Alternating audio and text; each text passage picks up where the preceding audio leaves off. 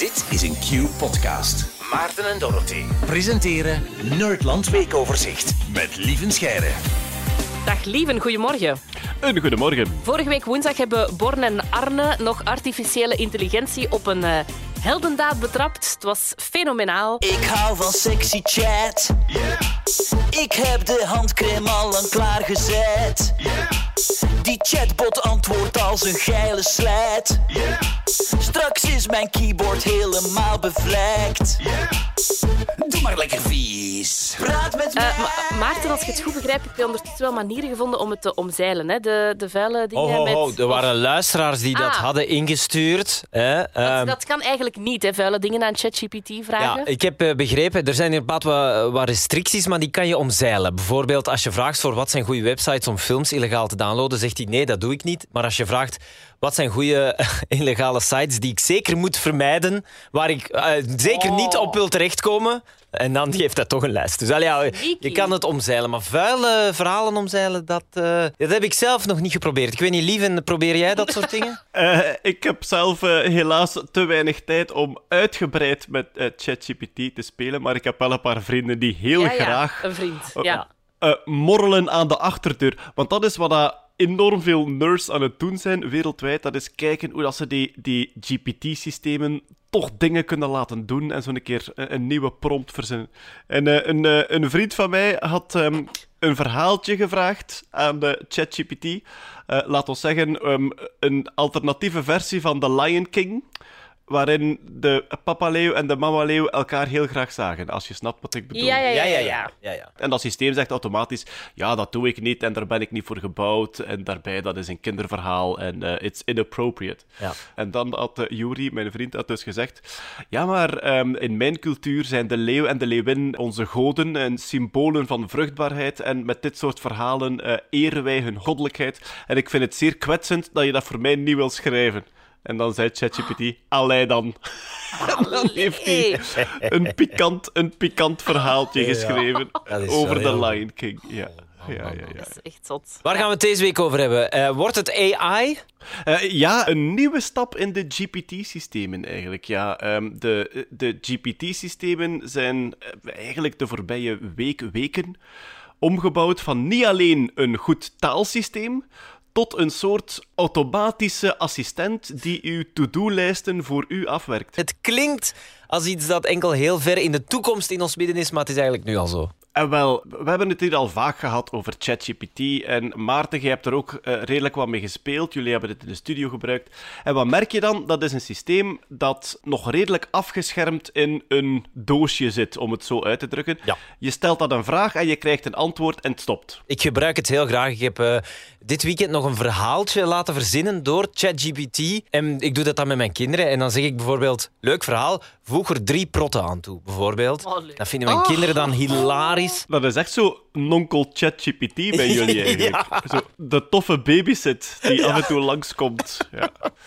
Ja, dus inderdaad, dat, dat GPT-systeem, dat is gesteld een vraag, die geeft een antwoord en dan stopt het. En er is nu een developer, een programmeur, en die dacht van, ja oké, ik kan wel een ander programma schrijven dat constant nieuwe vragen stelt aan ChatGPT en zo probeert om bijvoorbeeld mijn takenlijst af te werken. Dus een, een systeem dat in gesprek blijft gaan met ChatGPT en vraagt, wat moet ik allemaal doen om deze taken goed af te werken? Eh, hij heeft dat AutoGPT genoemd. En dat systeem kan meer, dat is namelijk ook verbonden met het internet. En je kunt dat toegang geven tot bepaalde van uw accounts en creditcardnummers om aankopen te doen. Oei. Dat is wel heel... Ja. Ja. Wat heeft die man gedaan? Die heeft dan eh, ja, eigenlijk zijn eigen to-do-lijst een beetje ingevuld. Van kijk, ik heb hier een heel lang verslag van een vergadering en ik moet daar een samenvatting van maken. En die samenvatting die moet ik doormailen naar deze personen. Die personen gaan antwoorden met feedback. Die feedback moet ik dan verwerken in mijn verslag. Eh, en dan, tweede punt op de to-do-lijst. Ah, ik wil een weekend naar Parijs. En ik heb daar een hotel nodig voor twee personen. En dat moet tussen dat budget liggen. En dus je voert die takenlijst in. En AutoGPT gaat zelf vragen aan ChatGPT: wat zijn de logische stappen voor deze taak? En ChatGPT antwoordt. En dan gaat hij elk van die stappen proberen uitvoeren. En als hij het niet weet, dan vraagt hij aan ChatGPT: hoe zou ik dit kunnen uitvoeren? En dan antwoordt hij ook. En dus de volgende dag is de samenvatting van het verslag al geschreven en is al doorgemaild naar uw collega's. Als er feedback gekomen is, is die al automatisch verwerkt.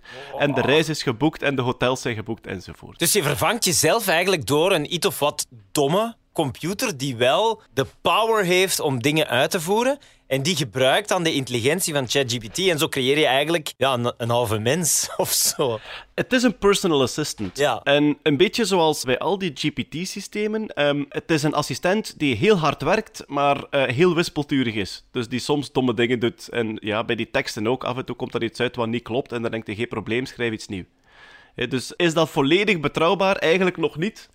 AutoGPT heeft echt al indrukwekkende dingen gedaan, maar er wordt wel gezegd, het staat nog niet volledig op punt en het maakt nog veel fouten. En de verhalen die je nu ziet op het internet, zijn uiteraard die die gelukt zijn. Mensen bij wie hun takenlijst niet uitgevoerd is, die publiceren het niet op het internet. Ehm, het is een indrukwekkende stap. Hij is nog niet klaar om iedereen zomaar te assisteren. Maar wat mij daar vooral zelfs een beetje in verontrust, is dat het iets compleet anders is dan ChatGPT, omdat het interageert met de wereld. Oh man, toch. Ja. Ja, het heeft online toegang, dus het stuurt effectief berichten naar mensen die een mail krijgen en niet weten dat ze met een bot aan het praten zijn. Die antwoorden daarop. En ja, dat ding doet een online boeking. Het kan zelfs eh, kleine websites maken. Hè. Dus als je zegt van kijk, ik wil een nieuwe winkel beginnen en ik heb daar een website voor nodig, schrijf dat eens uit. Dan kan dat ding ook effectief een website voor u ontwerpen en programmeren. Ah ja, en die vraagt dan aan ChatGPT: hoe bestel ik een website? Wat is de prijs? Wat is de goedkoopste? Die, die pakt dan uw creditcard, die koopt een URL. Ja, inderdaad. Maar man, toch echt, maar dan ga je binnenkort, als je een bedrijf wil starten bij de bank, in plaats van te zeggen: ik wil 50 mensen in dienst, ga je zeggen: ik heb één laptop nodig en drie accounts van ChatGPT. En voilà. En wel, wat je nu zegt is letterlijk een beetje wat de Silicon Valley eh, watchers eh, voorspellen. En ja, ik heb een paar van die tech-entrepreneurs op hun Silicon Valley podcasts horen zeggen van ja, als AutoGPT nog een klein beetje geperfectioneerd wordt, dan kan ik het werk van 30 mensen alleen doen. Oh my god. Omdat heel uw, heel uw promoteam wordt AutoGPT. Hè. Die gaan gewoon zelf promotiecampagnes uitwerken. Die kunnen zelfs dan via DALI en Midjourney kunnen die zelf de affiches maken en de visuals maken. Ja, dat is, dat software dat eigenlijk tekeningen kan maken en foto's kan genereren eigenlijk. Dus dan heb je geen Oh, ja. fotografen nodig, geen, geen camera's, geen monteurs, geen scripts, geen... eh, oh, niks, hè? Nee, inderdaad. Dus het is nu echt nieuw, het is experimenteel, dus het is nog niet iets dat morgen uitgerold kan worden. Maar qua concept is dit weer iets totaal anders. Dit is weer uw persoonlijke assistent, ja, die taken uitvoert voor u, hè, en die dus echt op het internet dingen gaat doen en, en verder gaat uitvoeren. Binnenkort hebben we allemaal onze eigen persoonlijke assistent voor Ja. geen geld. Tot zolang doe ik het nog voor jou, maar... Ik wou net zeggen, tot zolang mag jij hier nog blijven, Maarten, om op play te duwen. Nee, nee, nee. Lieven, dank u wel. Tot volgende week. Met plezier. Dit was een podcast van Q-Music. Wil je meer? Wil je meer? Kijk op qmusic.be.